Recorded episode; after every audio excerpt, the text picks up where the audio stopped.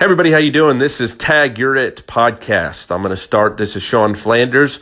I created Tag Leadership about seven, eight months ago. It stands for Thank You, Appreciate It, Good Job. And why I did that is because working all these years in a non-leadership position, I was not management, just a worker. I saw how you not, how not to treat people. So I swore up and down that when I got in leadership position, that I was going to treat people right with respect and treat them as individuals. And that's what I've done. Tag leadership in six months, I took it into my new organization and changed that culture.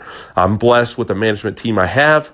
I'm going to go into more details as we go along, but I just want to introduce myself and I'll be talking all about leadership and other fun things. So stay tuned. Thank you.